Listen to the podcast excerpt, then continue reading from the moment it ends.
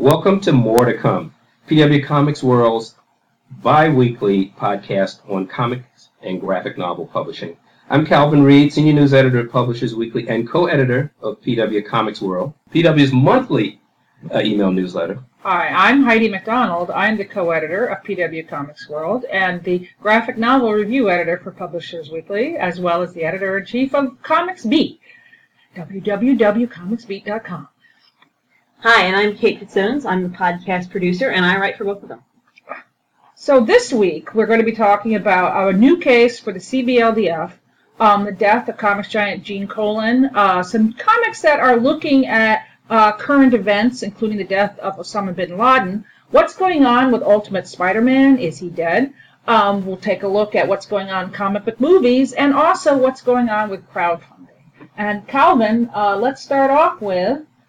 Well, we're going to start off with uh, a new case that the uh, the Comic Book Legal, Legal Defense Fund has decided to throw its support behind. Actually, in an, in an interview that I did with Charles Brownstein actually a couple of months ago about the, comp, the, the CBLDF and, and their work that they do, one of the things he pointed out to me was that, that they had issued really a, a traveler's warning to Americans traveling into Canada because of the Canadian government's aggressive stance searching visitors to the country and searching their, their laptops for what they consider to be obscene material, very often um, seizing comics material, digital comics, uh, particularly manga. And in, in this particular case, an American citizen, a, a computer programmer, um, according to Brownstein, his computer was, was seized at a Canadian airport, searched, that the Canadian authorities decided what was on the computer was child pornography. Um, he currently is uh, um, out of jail, back in the U.S., banned from using the internet except on his job. The, um, the CBLDF is providing financial support as well as legal strategy and, and expert testimony. And Charles Brownstein says, in many ways, that this is an important test case. Um, this has happened before, and any comics fan or creator could be in the same situation uh, that this young man is found. Um, I, yeah, I mean, this is a pretty incredible situation, especially since we consider Canada to be our peaceful, you know, hockey-loving neighbors to the north, and and they don't they don't they seem to be such nice, friendly people that the fact that their border guards are like snooping onto people's computers and looking at things and declaring them obscene is, is kind of upsetting. Just in, in a lot of different levels. And, you know, I think why this story has really uh, caught a lot of people's attention, and one reason why the CBLDF took it on is that this could be any one of us. Yes. I mean, you know, we're journalists. We get emails sent to us every day, and some of them have attachments. I mean, I have downloaded things that uh, were definitely questionable. Uh, you know, they might have gone into some hidden cache on my computer or somewhere. I mean, I, I'm sure there's things that are, that are manga that look really bad on my computer right now. Not only that, the fact that it's manga means that frequently, to somebody who doesn't understand manga, something that is, you know, completely above board, contains no actual real people, and the characters in it are even adults, will look to some border guard who's never seen manga before in much detail like child porn, maybe if they're feeling overzealous. Right. And right. how does that even work? That I mean, like I can see how you can rifle through a bag and quickly like, is there any porn here? No. But like hard drives have a lot of stuff on it. How much time are they taking at the border going through people's stuff, and who do they choose to go through? Another uh, issue at, at, play here is, uh, and, and, that the CBLDF has also uh, uh gone to court over, is a, the um, the notion of what is a criminal act? Is uh, is imagining a criminal act is drawing something the same thing as actually doing something. So this has been a long running battle and in there, the American and there courts. have been like differing uh, opinions delivered by even uh, going up to the Supreme Court on whether drawn material is uh, obscene in the same way or can be can be prosecuted in the same way as actual uh, photographs. I mean, we're all agreed that if there's uh, you know a photo of child pornography, that that is a crime Sure. has been committed. That's really obvious. If someone has drawn a picture of something, even though we might find it you know repugnant and morally unacceptable, is that a crime? I, I personally do not think so. And there's also a history of uh, Canadian border, uh, border officials seizing material, keeping people uh, in jail overnight, and then actually coming to the determination that is indeed not not obscene. And we don't know what's going to happen in this particular case, but the uh, the potential for a change in Canadian law is there. Uh, and and as I understand it, the uh, the laws of free expression are very different. Uh, even uh, This is a yeah, this is a really big case. Uh, the Canadian they don't have uh, First Amendment the way we do. America is fairly unique in our, our pretty stringent First Amendment protection in the Constitution, but they they do have a, a Canadian legal defense fund that's sort of similar to what our CBLDF does, and it's actually been resurrected. It was been out of commission for quite a while, so it's actually been resurrected to take on this case.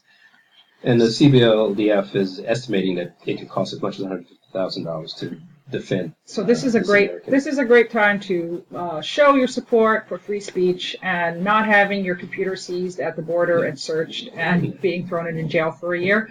So, It's also a great time not to take your computer to Canada. That's right, yes. Uh, and it's also a really good time to go to cbldf.org and uh, and you can learn more about this case. And uh, should you choose, you can also make a contribution.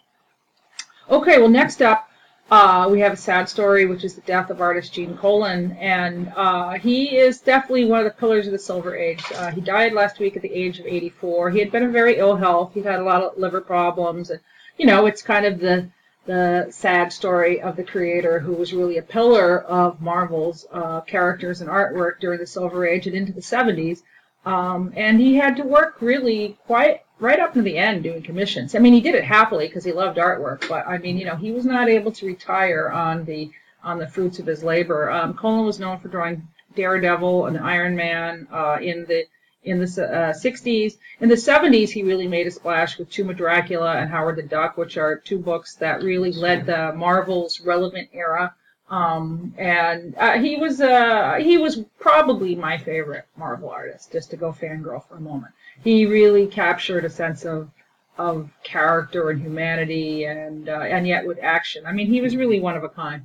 And a really uh, a really interesting and flowing uh, gestural drawing style too. I mean, it was really his characters were really fluid. Uh, I grew up with with his Daredevil, and I remember him principally for that. But I but a couple of years ago, I had the uh, the great pleasure to sit on a, a panel with him. So he he was a great gentleman, and I really loved hearing him talk really talk about how he created, how he worked, and how he worked at, at Marvel. Yeah, there's a really good obituary of him right up uh, up right now on tcj.com, the Comics Journal website, and uh, there's a couple things that Colan did uh, in addition to drawing superheroes. He also uh, was one of the pioneers of creator-owned comics. Uh, Howard, uh, Howard the Duck was created by Steve Gerber. He had a whole legal battle trying to get it back, and unsuccessfully, as it turned out. But uh, he and Gene Colan did a book called Stewart the Rat together, which was a benefit for their uh, their legal costs. And uh, actually, in the in the 90s or early uh, aughts, he was one of the first comics artists, certainly one of the first Silver Age artists to really get into the internet. He set up a website, was selling art and selling commissions, and you know made made a, a, a living off of it. And he was definitely an early adapter on that. So um, you know, rest in peace, Gene Colan. He was really one of the greats. And on the Howard the Duck thing, I mean, how's that working for you, Marvel? Has anyone published Howard the Duck anything in the last 20 years that made any money? Well, Is it really worth the bad press? yeah. Moving on to our next topic. There's going to be a comic coming out, well, actually, graphic novel coming out from IDW about the attack that killed Osama bin Laden. And I mean, they're hiring on technical advisors who, you know, are actually military historians and have experience in the military to make it as accurate as possible. And I assume they're going to try to be as respectful as possible, although I, don't know how good the writing's going to be. But is this is this really something that should be made into a comic book? I mean, obviously it can be, but is it in good taste? Is it creepy? is it too soon? Well, it's, it's like the thrilling All of the The thrilling story of the raid on Osama bin Laden is one that really has captured the public's imagination as well as, you know, Obama's imagination. Um, and I mean, we're just going to see the story told many, many times. I mean, I'm kind of in a way heartened to see a, a, a cash-in comic book coming out so quickly. I'm actually Yeah. impressed. A lot of times comics are, companies really are not that uh, in touch with trends and it takes like a year to come out. So I- I'm actually impressed that IDW's striking while the iron's hot. Well, to be fair, I'm really glad it's IDW and they appear to be doing some kind of research instead of, you know, Bluewater, Yeah. where it'll be right up Well, there that's about to with say. the Robert Pattinson comic and we oh have god. entered, we have entered into a period of of, uh, of I, I'll call them instant books. I mean that's what they call them in the prose world. Uh, there are probably other names that we can call them too. Um, but uh, yeah, I think that the, it, maybe it could be said that the comics the comics uh, uh, industry, uh, um, the comics category has kind of stepped up to the plate when they can turn around a book really quickly to take advantage of some you know current event. Well, there's And- no point in not doing it because I mean, if they can, if, they, if it's a good idea to do it in the first place, because comics are short and do usually get turned around pretty quickly when being created. Yeah, for a labor-intensive medium. But Yeah. this is really, um, really one of the first of what will be many versions and retellings and recreations and adaptations adaptations of of this this incident. Um, uh, it, I, I I really do think eventually this uh, the killing of Osama bin Laden is going to become one of the great American myths, and we're going to see many interpretations of it.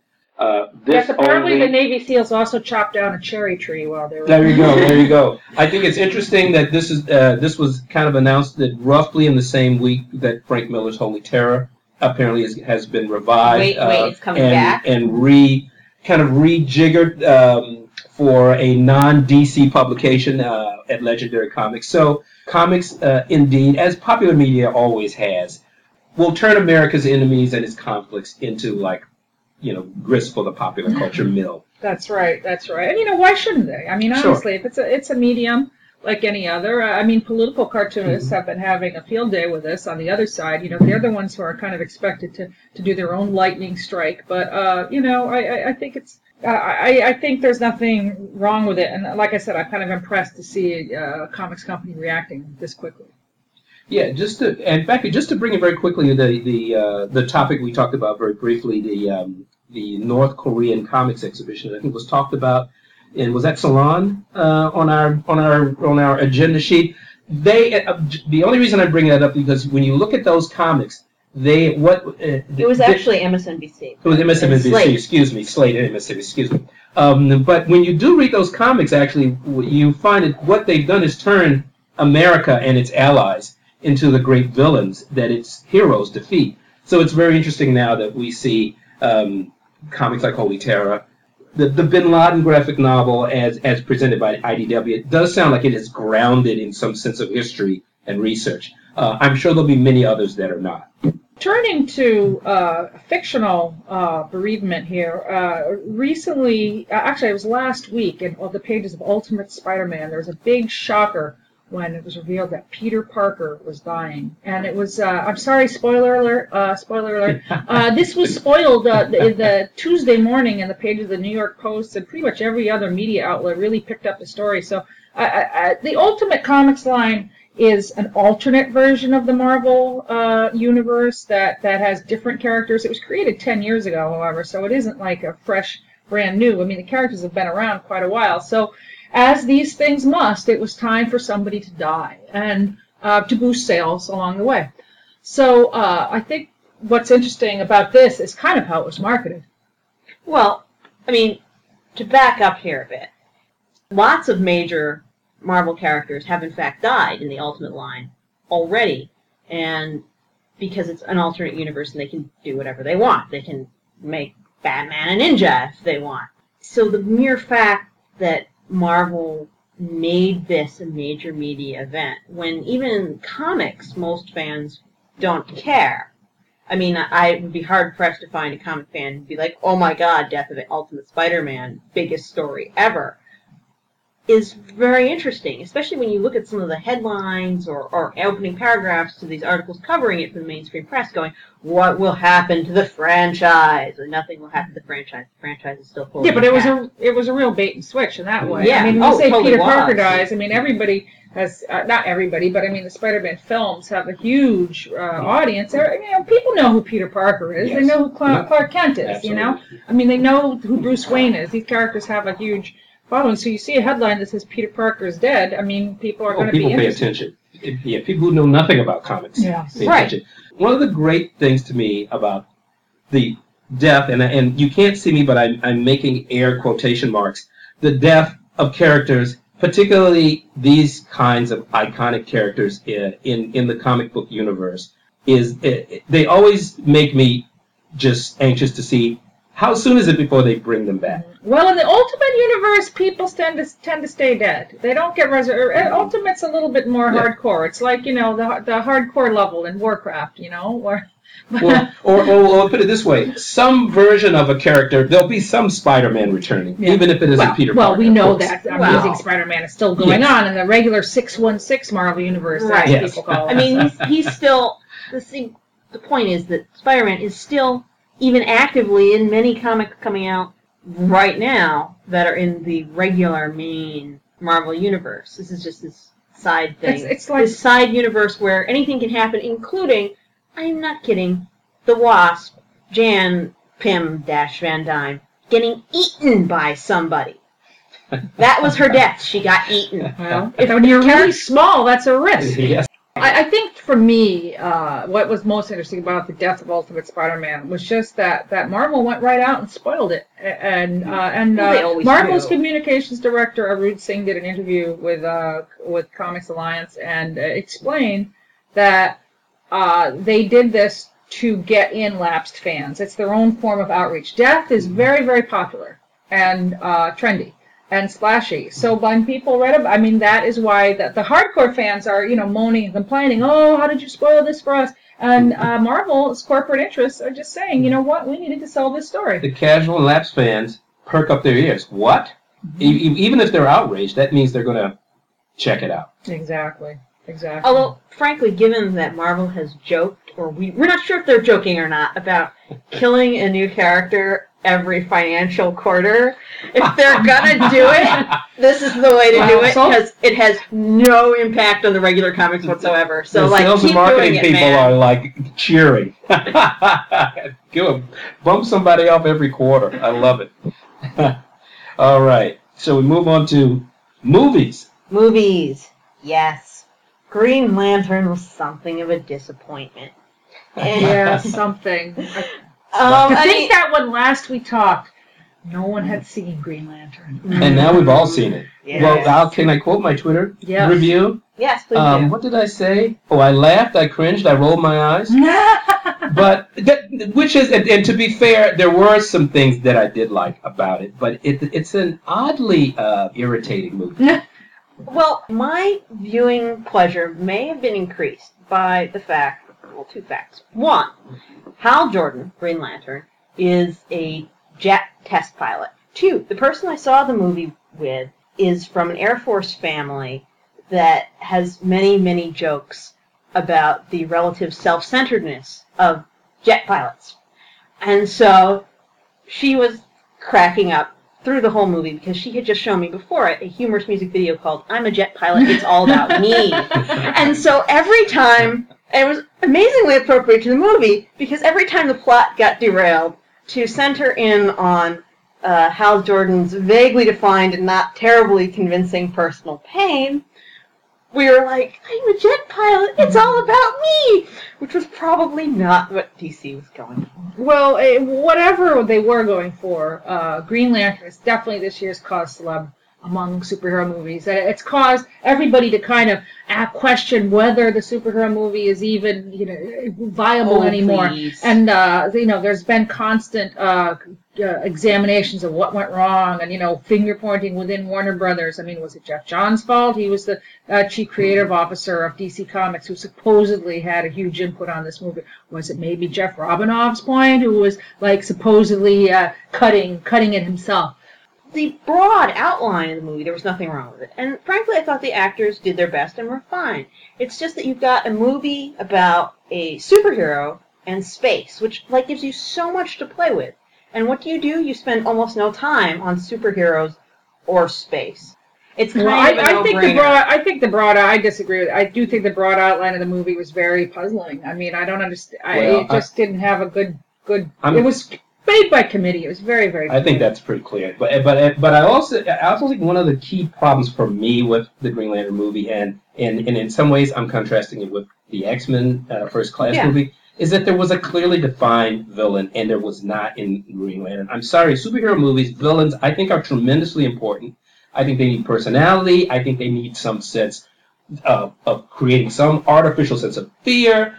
I don't think a big blobby uh, skull head, spoiler alert, uh, uh, floating in, in space It's really not spoilers from the trailers. is so terribly interesting, frightening, or compelling. Well, I mean, they, they sort of attempted to get you to know the villain, only that was the secondary villain who wasn't even very scary and just spent most of the movie not as a villain, just standing around being pathetic. Yeah. But the, the real reason Green Lantern is interesting is that DC dash Warner Brothers is making noises about maybe they want a sequel. Well, I think that's a trial balloon. I mean, basically, the thing is that this movie was hugely important to Warner Brothers. I mean, I think we talked about that last time. This is set up to be mm-hmm. the beginning of a whole new franchise that was going to replace Harry Potter, the most successful movie franchise of all time, Oh dear. in their uh, in their coffers, and it was supposed to kick things off. So they had so much invested in it. They spent over a hundred million dollars marketing this movie. And I mean, if you look around, it's on beverages, it's on you know cell phones. I, I mean, the, the posters have been everywhere.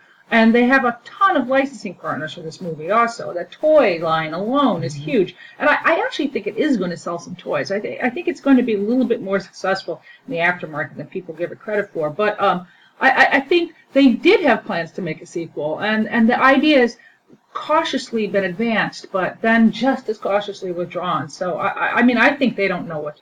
More to come. We'll see. More, more to come on that. And, and meanwhile, turning to the next superhero movie, we have Captain America, which is opening in two weeks. And I feel like this movie got a huge boost just by uh, all these Dunkin' Donut ads. That, uh, that the the Dunkin' Donut ad showing the construction worker turning into Captain America is one of the most clever tie-ins I, I've seen for one of these It's, movies. it's funny. It's funny. Well, I I think I have to give Marvel credit. I mean, I think they've done a good job. I mean, one of the interesting things for me about these superhero movies is is is, is the conception how you transfer it from what comics fans know in print and from what it's going to be on the film. Where there are always slight tweaks, obviously, to uniforms and to origin stories and to other things.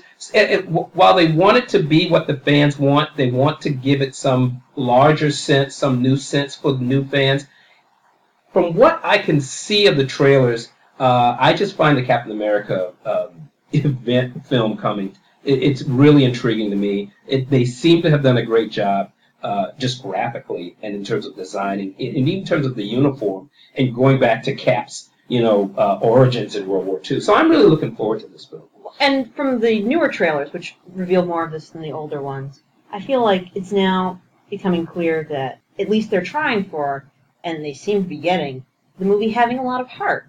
That you have a real sense of these characters as characters, and that they have interesting struggles and issues. Mhm. Well, if you look at, uh, you know, directors, Joe Johnston, who made The Rocketeer uh, quite a long time ago, 20 years ago, but uh, he definitely has a, a, a good command of these kind of period pieces, and he, he's very good at doing just what you talked about. And, you know, just to go back to Green Lantern for a moment, I think one of the funniest things about that whole thing is how the director, Martin Campbell, who's made things like The Mask of Zorro and Casino Royale, could not get away from that movie fast enough. It's like, if you read every interview, he's like, oh, yeah, I made that movie, yep, yep. Moving And- on. and that's uh, you know so I mean, I have heard that there are actually multiple cuts of this movie which are like completely different from each other, floating around. i'm sure there are surprised. And I so it be should be interesting come DVD time what they if they try to do anything i anything think with it's that. going to be interesting in two weeks when we're at san diego and we hear all the gossip about it that's oh, what i'm I. I want to hear the gossip that you heard when you hear Reynolds it.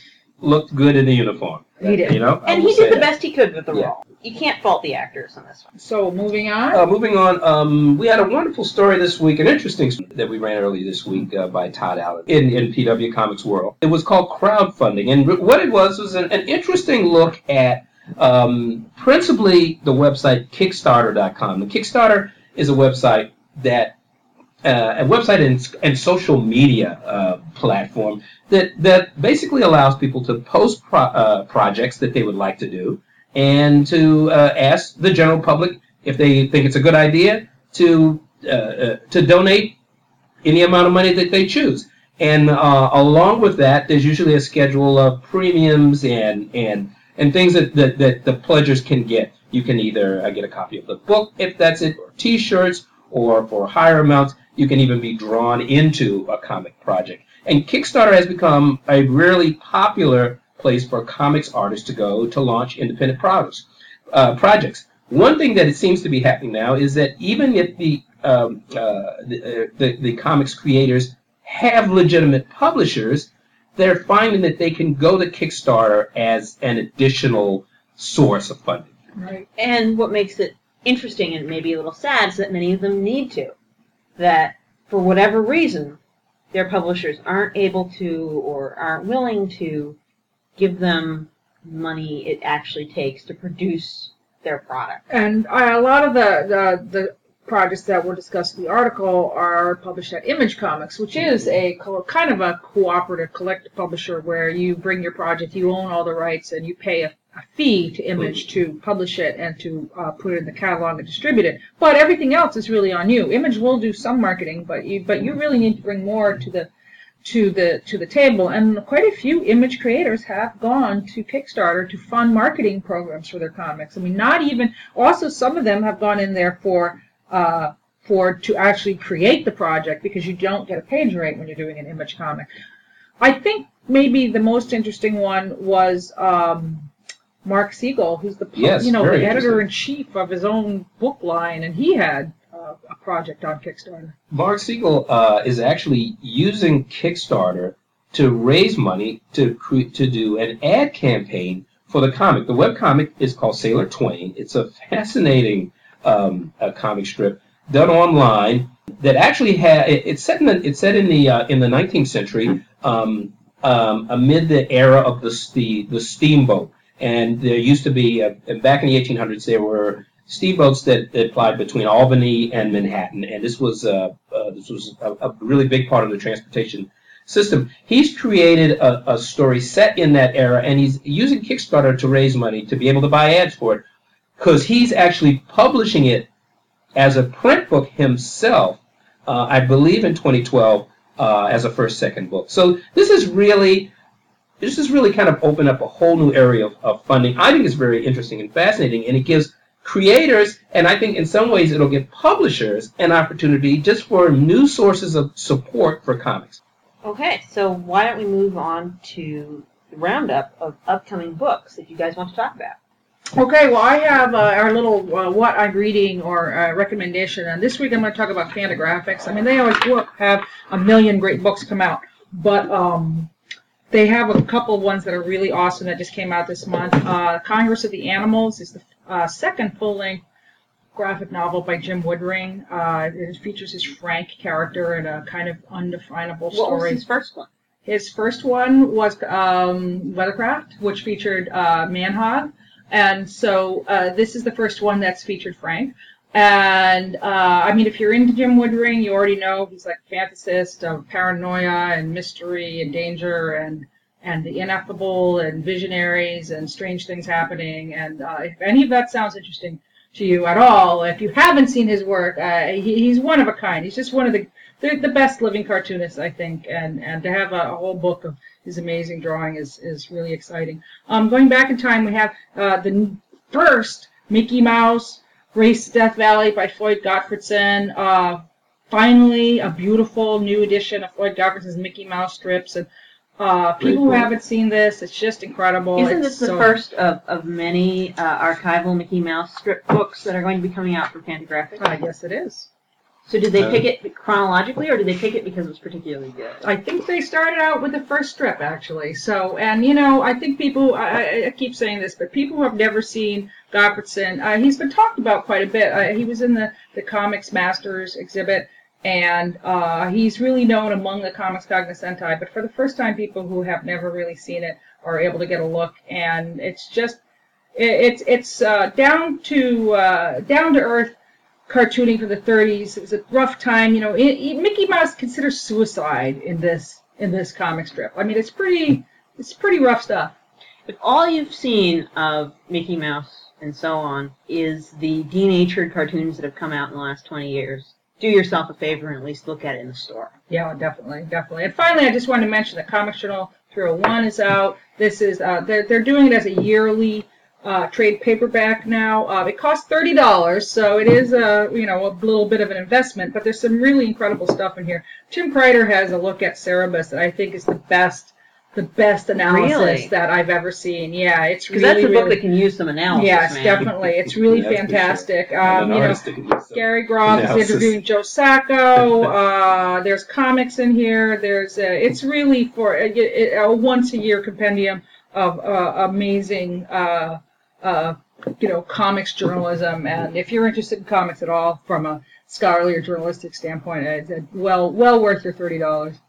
So I've got a bunch of books here. I'll, I'm going to start off with um, a, a new uh, adaptation of Ray Bradbury's uh, The Martian Chronicles. Uh, it's uh, done by uh, Dennis Calero.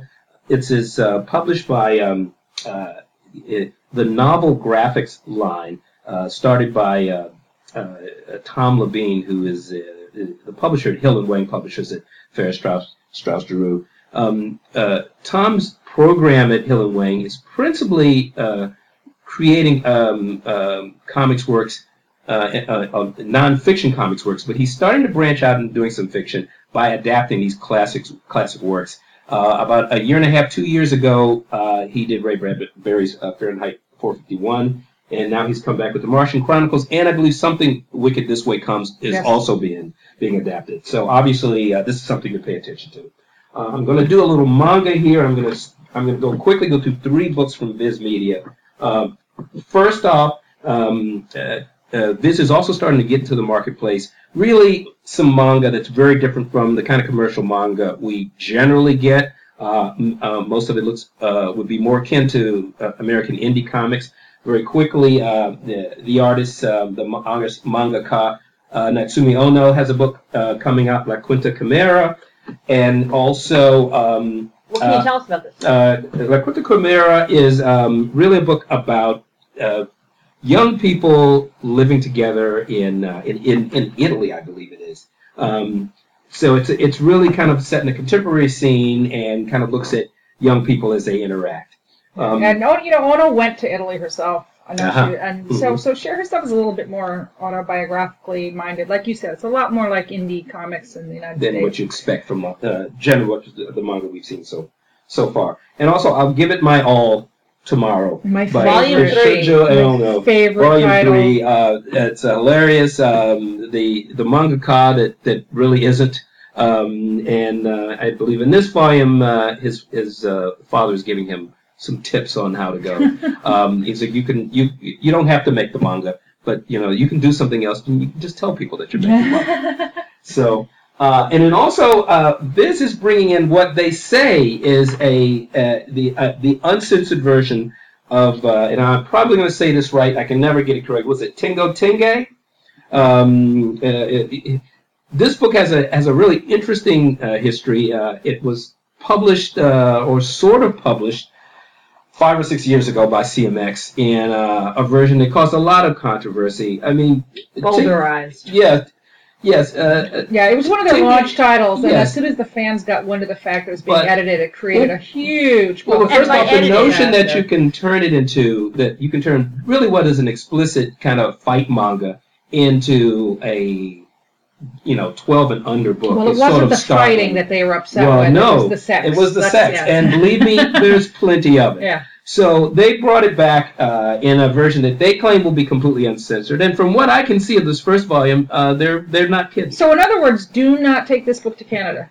No, That's don't take this book it. to Canada. There you go. Yeah, we should have our, install our own rating and line uh, here. You and know, it's also not safe Canada work. friendly. Yeah, I feel I feel like that's you know there all these different publishers are now working on creating a self-rating line, and I should I feel like the top rating should be like not safe for Canada. there, there- there you go. And finally, um, I'm going to. I just want to say a few words about Manga Man, a really interesting uh, book uh, created by uh, the novelist uh, Barry Lyga, who is Oh, and Colleen Doran's and, doing the and art. illustrated by uh, Colleen Duran. Uh, really interesting story. A, a rift in the time space continuum seems to introduce a manga character into an um, what an indie comics world, and and it's kind of a look at this manga character trying to survive in a in a high school where all the characters are drawn very different from he is. uh, and his his comic book behavior is very different than theirs. So it's a, a piece of, of metafiction uh, in the in the graphic novel world I really by really two really two talented creators. yeah. yeah. Barry is the writer of the Astonishing Adventures of Fanboy and Yes, Goth Girl. Um, he has this whole whole Yeah. uh, series of, of prose books about uh, kind of kids who are in this nerd world. So this is his, his first graphic novel about that. So. And I think Barry worked for worked for Diamond Yeah, he for worked for. Diamond, so, well. yeah. So this is coming from Houghton Mifflin. All right. Well, that's that's uh, that looks like we've wrapped up all of our uh, recommendations. Uh, now we'll be back in, in two weeks' time with our big San Diego Comic Con preview podcast, and so I guess you could really say there is more to come. Yes, and, and since she's already said it, I think that's where we can end.